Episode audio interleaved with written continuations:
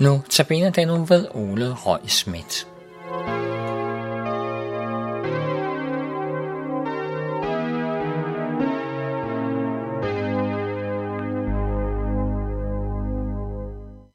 Mit navn er Ole Røg Schmidt, og i dag skal vi være sammen om salme 90 i det gamle testamente.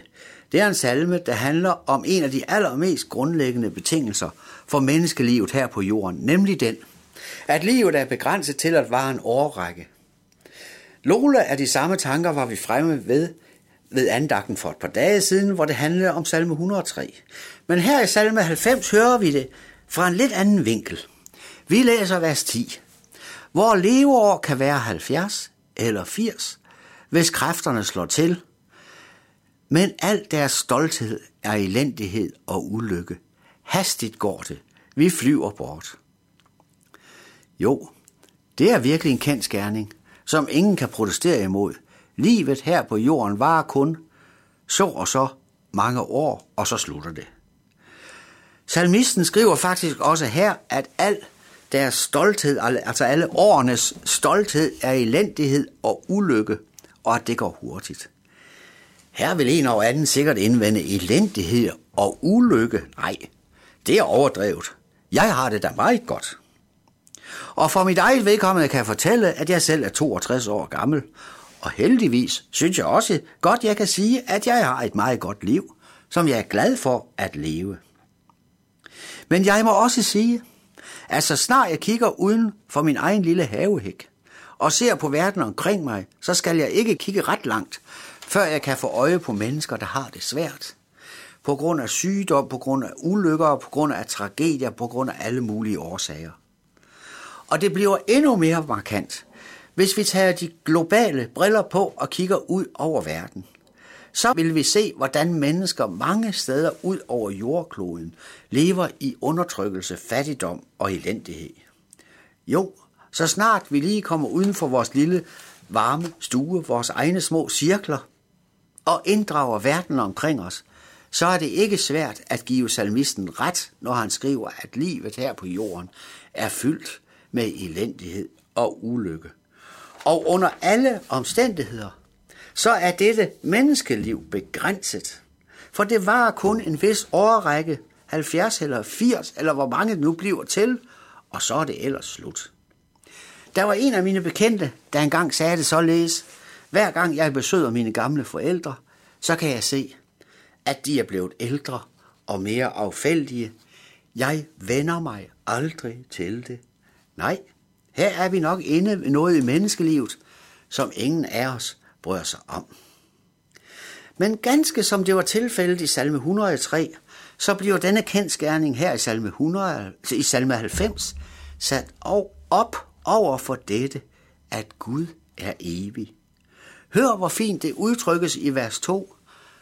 Før bjergene fødtes, før jorden og verden blev til, fra evighed og til evighed er du Gud. Og eftersom Gud er evig, så er det jo helt logisk, når der i det følgende blandt andet står, Tusind år er i dine øjne som dagen i går der forbi, som en nattevagt. Altså, for Gud er tusind år blot som en nattevagt. Og vi ser altså her i salme 90, hvordan to perspektiver bliver stillet op over for hinanden. Dels det korte perspektiv, 70 eller 80 år, eller hvor mange år vi får her på jorden, og så det store evighedsperspektiv. Og hvad skal vi så bruge disse to perspektiver, at de, det, at de bliver stillet op over for hinanden? Hvad skal vi bruge det til? Jo, salmisten fremsætter en særdeles konstruktiv, og lad mig kalde det en vidunderlig bøn til Gud. Og den læser vi i vers 12, hvor der står, Lær os at tælle vores dage, så vi får visdom i hjertet. Altså, kære Gud, vi beder dig, lær os at holde tal på vores dage, så vi bliver klogere, så vi får visdom i hjertet.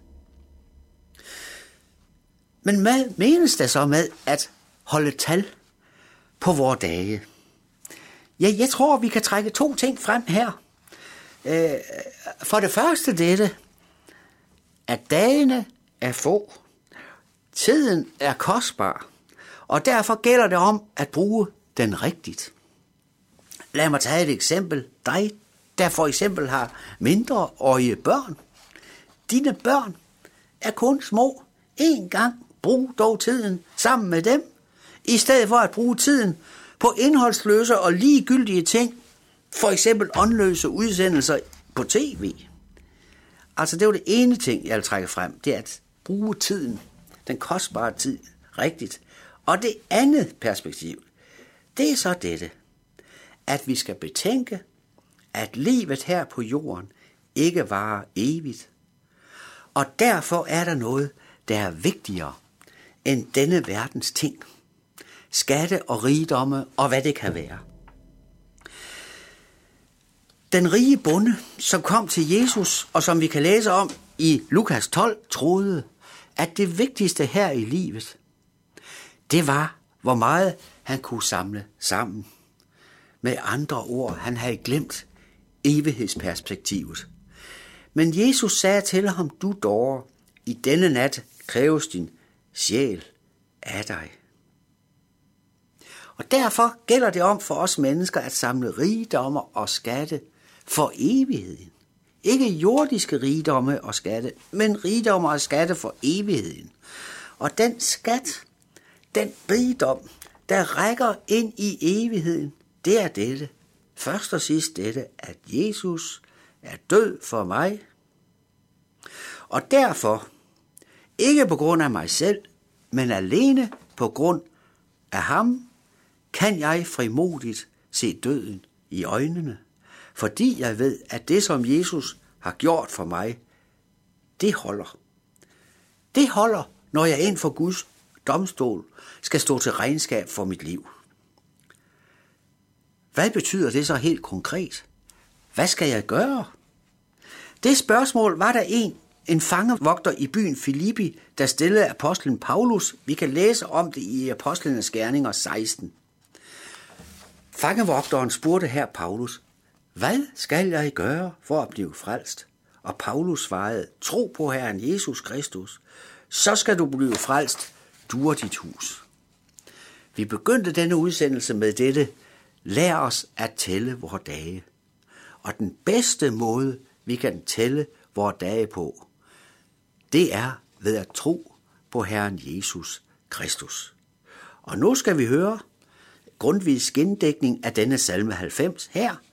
Der skriver, synger Grundtvig således, For dig, o Herre, som dage kun, årtusinder er at regne, et øjeblik er den liden stund, vi ånder i støvets egne og så videre, så følger de næste vers derefter, og salmen har nummer 713 i salmebogen.